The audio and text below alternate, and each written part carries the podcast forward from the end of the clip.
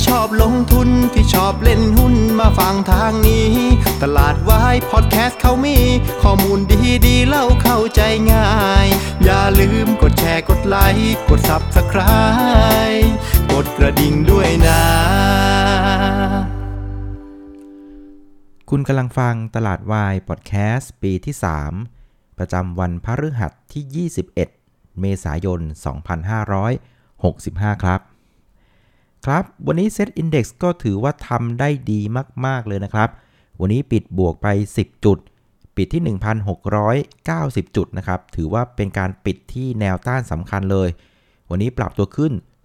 0.6%นะครับ ซึ่งถ้าเกิดว่าเอาไปเทียบกับเพื่อนๆนะ วันนี้ต้องบอกว่าเรานี่หล่อจริง ๆ นะครับ เพราะว่าวันนี้เอเชียโดยเฉลี่ยติดลบกัน 0.1%ส่วนอาเซียนเนี่ยแทบจะไม่เปลี่ยนแปลงนะครับ โดยประเด็นที่ทำให้ตลาดหุ้นบ้านเราวันนี้เนี่ยหลอกกว่าเพื่อนนะ ผมว่ามันน่าจะมีอยู่ประมาณสัก 3 ประเด็นนะครับ ประเด็นที่ 1 ก็คือว่าเราเห็นสัญญาณฟันฟลอนะครับจากนักทุนต่างชาติ แล้วก็นักทุนสถาบันเนี่ยนะครับ แกจับมือซื้อหุ้นบ้านเรามา 2 วันติด ๆ แล้วนะครับ รวมกันประมาณสัก 5,200 ล้านบาทนะครับซึ่งเมื่อใดที่ผู้เล่นที่กำเงินเยอะๆ 2 คนซื้อพร้อมกันแบบนี้นะ ผมว่ามันก็สร้างเซนิเมนต์เชิงบวกให้กับนักทุนว่า แหม่พี่ใหญ่มาแบบนี้ สงสัยจะเดินหน้าต่อหรือเปล่านะครับ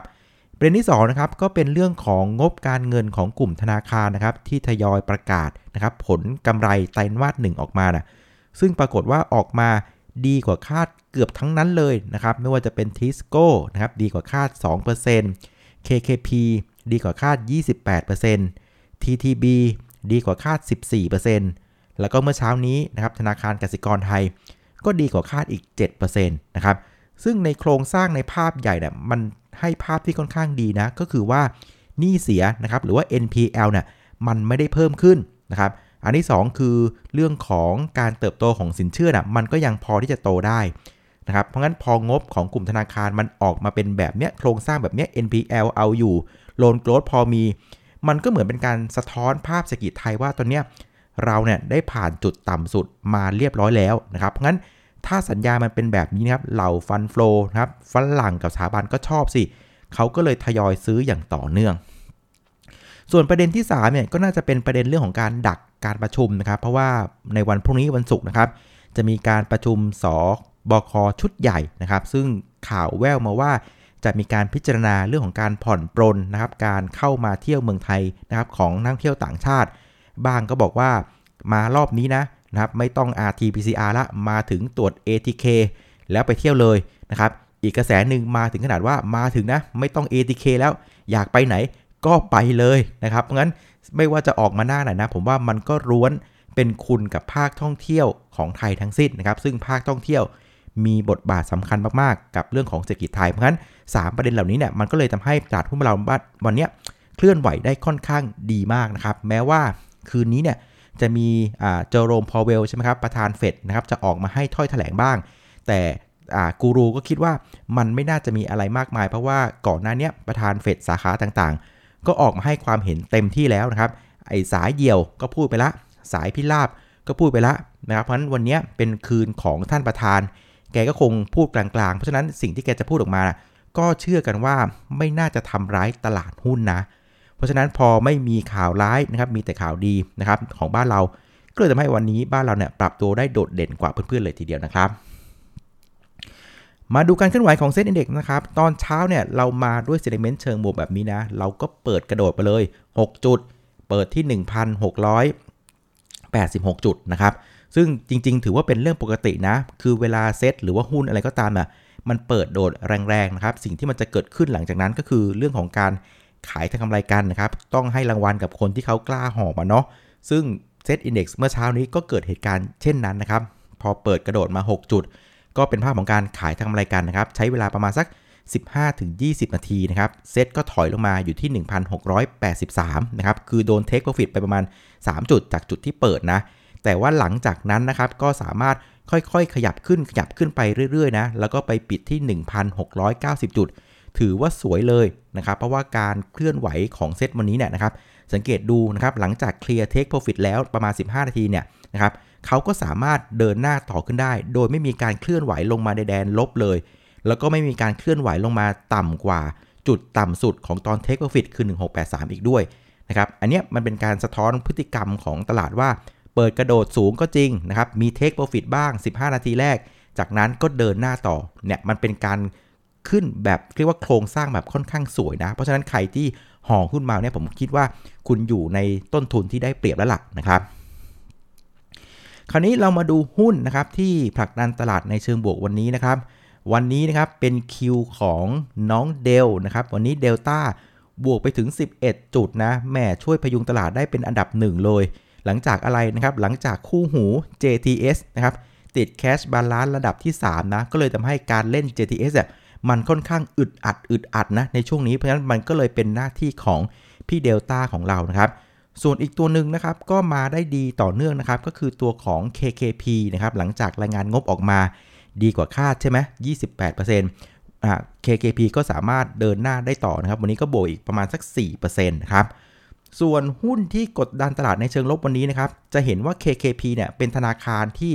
พยุงตลาดในแดนบวก แต่ว่าพอไปดูหุ้นที่กดตลาดในเชิงลบ กลับกลายเป็นว่าก็มีกลุ่มธนาคารนะนะครับ อย่างเช่นวันนี้นะครับเป็นตัวของ TTB นะครับแล้วก็ตัวของกสิกรไทย 2 ตรงนี้ที่กดตลาด คราวนี้มาดูว่ามันแตกต่างกันยังไงนะครับ ในเคสของ TTB เนี่ยงบก็ดีกว่าคาดเช่นกันนะครับ คือดีกว่าคาด 14%นะครับ แต่ว่าไส้ในของ TTB เนี่ยมันไม่ได้สวยเหมือน KKP ไง คือปรากฏว่าตัวของ NPL อะมันมีการขยับขึ้นเล็กน้อยนะครับ นี่เสียนะ ในขณะที่สินเชื่อเองเมื่อเทียบกับปีที่แล้วเนี่ยมันก็ไม่ค่อยโต ซึ่งก็พอเข้าใจได้ว่านะครับทาง TTB เองเนี่ยมันเป็นการรวมกันระหว่างตัวของธนาชาติกับทหารไทยใช่ไหม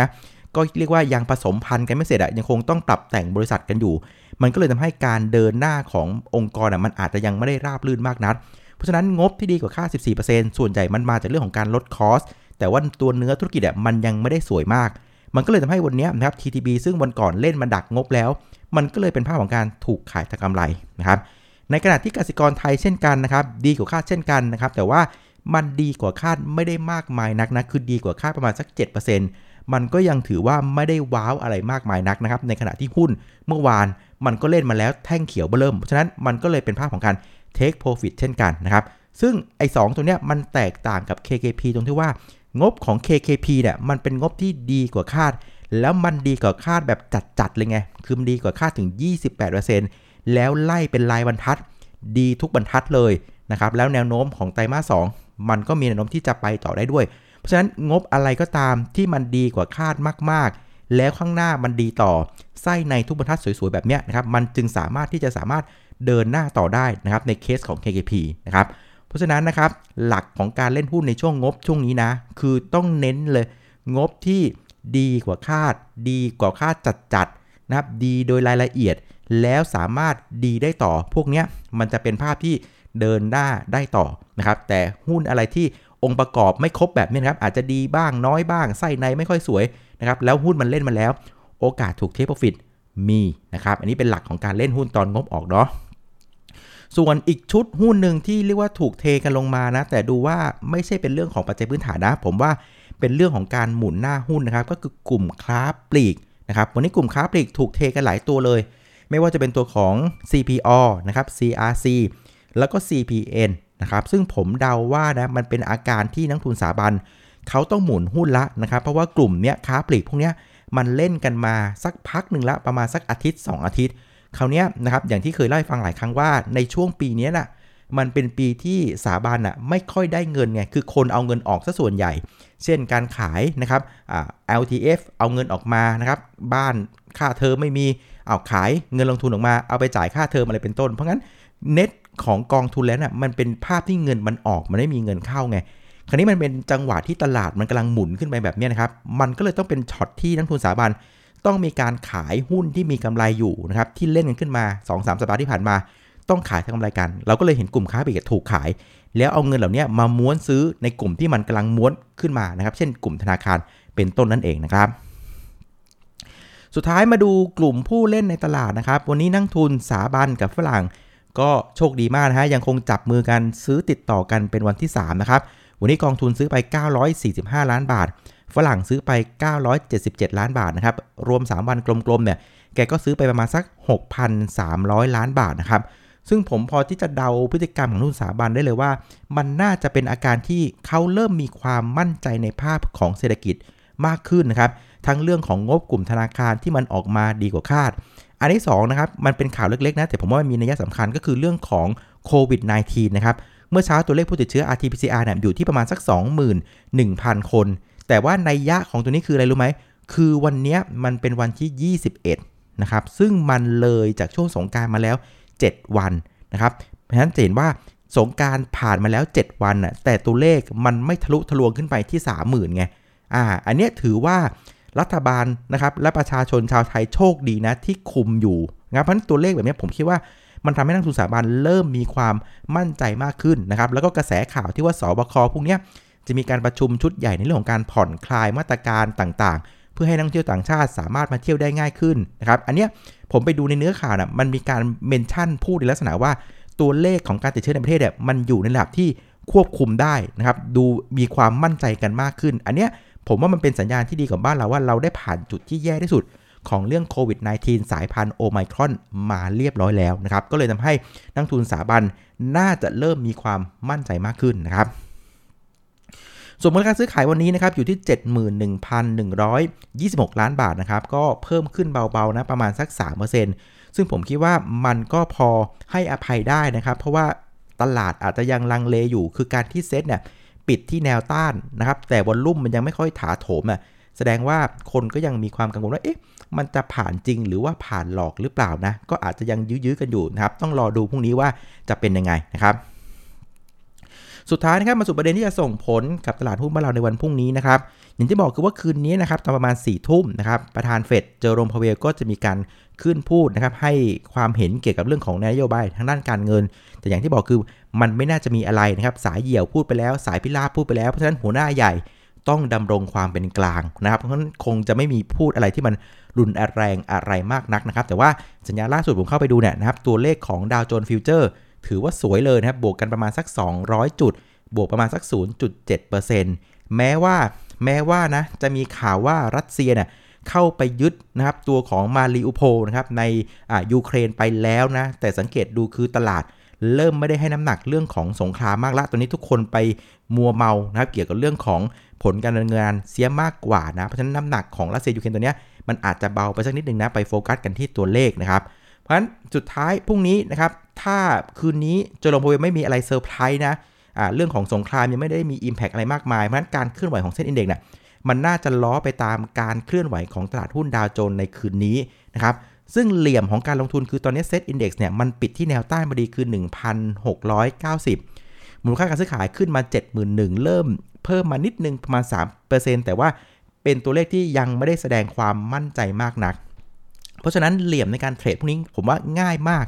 คือถ้า SET Index เปิดบวกนะครับย้ำว่าเปิดบวกนะ ผมว่าโอกาสที่มันจะวิ่งขึ้นไปหาพันเจ็ดเนี่ยถือว่าง่ายเลยนะครับ คือพอข้าม 1690ปุ๊บผมคิดว่า แล้วถ้าเกิดคืนนี้ไม่มีอะไรเซอร์ไพรส์นะ ความมั่นใจมันจะเริ่มมาขึ้นมาขึ้นเรื่อยๆ แล้วมันจะขึ้นไป test พันเจ็ด อีกจุดหนึ่งที่โค้ดบาร์ชี้ให้เห็นได้ดีมากในวันนี้คือว่า ให้ไปดูตัวของ SET50 SET ร้อยแล้วก็ MAI นะ สิ่งที่เราจะเริ่มเห็นก็คือว่า ดัชนีของ MAI นะเริ่มชะลอชะลอการขึ้นแล้ว วันนี้ขึ้นต่อนะ แต่ว่าขึ้นเริ่มเบาแล้ว แต่ว่าในส่วนของ SET50 กับเซ็ตร้อยน่ะมันเริ่มเป็นแท่งเทียนสีเขียวกำลังค่อยๆ ม้วนตัวละ แสดงว่าหน้าหุ้นของการเทรด มันกำลังจะเริ่มเปลี่ยนนะ ผมคิดว่าพรุ่งนี้เนี่ยนะครับ ถ้าเกิดว่าเราเปิดบวกปุ๊บเนี่ย ความมั่นใจมันมา แต่ว่าหน้าหุ้นน่ะมันจะเปลี่ยนนะ หน้าหุ้นในพวกหุ้นเล็ก MAI ผมคิดว่ามันจะเริ่มเบาลง มันจะเริ่มม้วนไปหาหุ้นอย่าง SET50 SET ร้อยนะ เพราะฉะนั้นพวกนี้เนี่ยนะครับดูดีๆนะครับงานแรกต้องดูคือ 1 เปิดบวกหรือเปล่า ถ้าเปิดบวกปุ๊บตลาดมั่นใจปั๊บให้หันไปดูหุ้นใหญ่มากขึ้นนะครับอย่าเพิ่งไปมัวเมาหุ้นเล็กนะ ต้องเริ่มเปลี่ยนหน้าหุ้นละนะครับ ก็เดี๋ยวลองดูแล้วกันนะครับ แล้วก็ที่สำคัญคือหุ้นถ้าเกิดไปเล่นหุ้นตัวใหญ่ หุ้นอะไรที่จะต้องเล่นล่ะนะครับ ก็ต้องไปดูหุ้นที่แนวโน้มงบการเงินจะดีนะครับ แล้วมันคล้ายๆกับ KKP นะ คือมันต้องเป็นที่ดีดีจัดจัดดีต่อ นะครับหรือถ้าเกิดเป็นงบที่ฟื้นก็ต้องบอกว่าฟื้นจัดจัดแล้วไตรมาสหน้าฟื้นต่อ แล้วยิ่งหุ้นมันอยู่ราคาโซนล่างๆนะ่ะอันนี้ยิ่งดีเลยนะครับก็ลองไปทำกันบ้านหาหน้าหุ้นเองแล้วกันเนาะโอเค ก็น่าจะประมาณนี้นะครับสำหรับรายการตลาดวายพอดแคสต์นะ แล้วก็เหมือนเดิมครับอย่าลืมพรุ่งนี้นะครับวันศุกร์ไม่มีรายการตลาดวายพอดแคสต์นะครับเราจะไปเจอกันอีกทีช่วงวันอาทิตย์นะครับสายๆบ่ายๆเที่ยงว่างเมื่อไหร่ไปเจอกันตอนนั้นแหละนะครับเอาละวันนี้ก็ ประมาณนี้แล้วกันครับ ขอบคุณที่ติดตามนะครับ แล้วก็อย่าลืมนะครับ ถ้าเกิดมองว่ารายการตลาดวายพอดแคสต์มีประโยชน์นะครับ อย่าลืมกดไลค์ กดแชร์ เป็นกำลังใจให้ด้วยนะครับ แล้วก็ถ้าเกิดไม่อยากพลาดรายการตลาดวายพอดแคสต์นะครับ ก็อย่าลืมไปกด subscribe ใส่กระดิ่งนะครับที่ช่องตลาดวายบน YouTube ด้วยกันนะครับ เอาละวันนี้ลาไปก่อนครับ เจอกันทีวันอาทิตย์ครับ สวัสดีครับ